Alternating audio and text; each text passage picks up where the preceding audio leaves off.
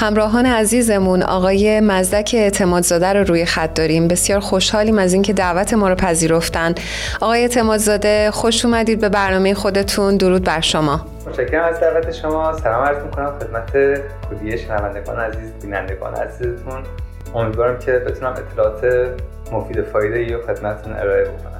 منم خدمتتون درود و سلام میگم جناب اعتمادزاده و سپاسگزارم که با پادکست هفت همراه شدید. ما امروز راجع به کمپینی صحبت می‌کنیم که جامعه جهانی بهایی مدتی هست راه اندازی کرده. عنوان این کمپین هست داستان ما یکیست. هدفش هم آگاهی رسانی در خصوص مسئله برابری جنسیتی هست. ما می‌دونیم که شما سالها در ایران به عنوان وکیل در سیستم غذایی فعالیت می‌کردید. می‌خوایم ازتون بپرسیم که از دیدگاه شما این نابرابری جنسیتی که در جامعه ایران دیده میشه بیشتر ریشه در قوانینی داره که در اون کشور کشور حکم فرماست یا نه. اون رو بیشتر ریشه دار می‌بینید در مسئله عرف و به خصوص نگاه مرد سالارانه ای که در جامعه وجود داره. به من اجازه بدین که من برگردم به قانون. قانون مدنی ایران مصوب سال 1307 که توی اون ها رو نصف مرد دونستن یعنی باب ارث زن نصف مرد هستش. توی قانون آیندازی مدنی ما هم مثلا در مورد شهادت شهودی که مثلا واقعا ازش استفاده بکنیم تو دعوا. زنها رو نصف مرد دونستن یعنی شهادت یک مرد مساوی با دو تا زن میشه.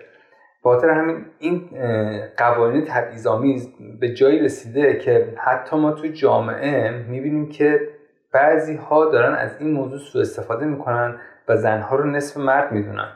و کم کم ما می‌بینیم که حتی بین بچه ها بین افرادی که اصلا هیچ دیدگاه حقوقی ندارن این موضوع داره خودش نشون میده.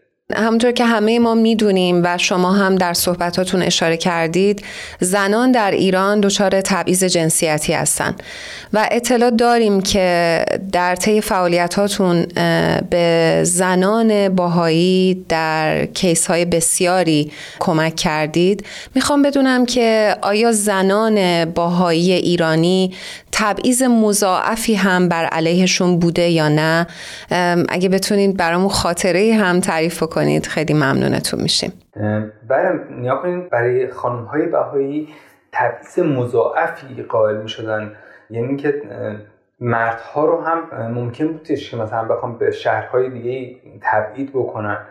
ولی زنهای بهایی رو به همراه بچه هاشون به این ترتیب از خانوادهشون جدا می‌کردن که بخوان برن تو زندان مثلا یک شهر من سه تا خانم بهایی موکل بودم که این سه تا خانم رو با بچه هاشون یکی از اینا رو منتقل کردن به زندان اصفهان.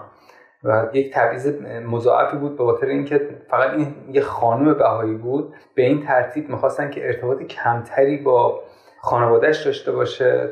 و میگم برای فکر کنید این بچه که تازه یکی دو ماهش بود به دنیا آمده بود تو زندان مجبور بود نگه داره. خب اینا همش نشون دهنده اینه که می‌خوان که تبعیض قائل بشن برای اینکه مثلا زن برای مرد نبودا برای من بین موکلین مردم مثلا تبعید نداشتیم که مثلا بخوام برای یه زندان دیگه. ولی برای زنها بود. به این ترتیب میگم تا جایی که می‌تونستن به خانوما بیشتر فشار می به نظر من. ممنونم ازت مزدک اعتمادزاده از توضیحی که دادی من می‌دونم که تجربه کار با موکلین بهایی همونجوری که عنوان کردی زیاد داشتی.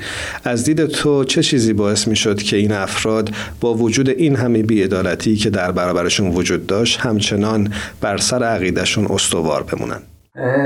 نیا کنید توی اینجا وقتی آدم با یکی دوسته وقتی با یکی عاشق یکیه عاشق یه کاریه که داره انجام میده حاضر براش از همه چیش بگذره. از خیلی چیزاش که برای انسانهای دیگه ممکنه که اولویت داشته باشه.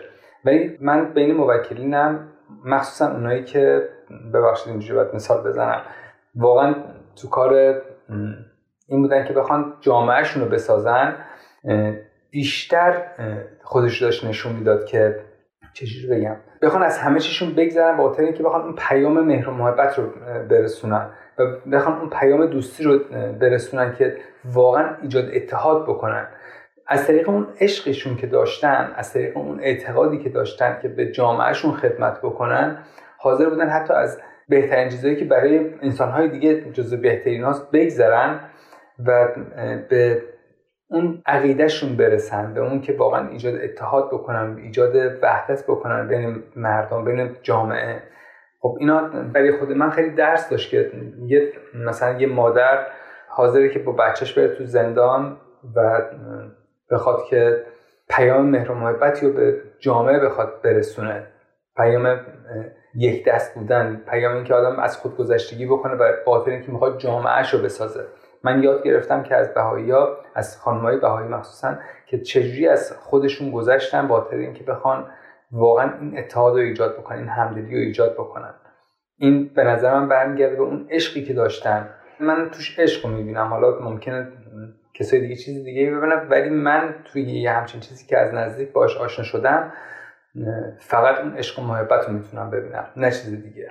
که بدون چشداش بدون اینکه هیچ چشداشی داشته باشن بدون اینکه هیچ خواسته دیگه ای داشته باشن فقط می‌خواستن که ایجاد محبت و یکدیگی بکنن تو جامعهشون. مزدک اعتمادزاده عزیز ممنون که با پادکست هفت همراه شدی.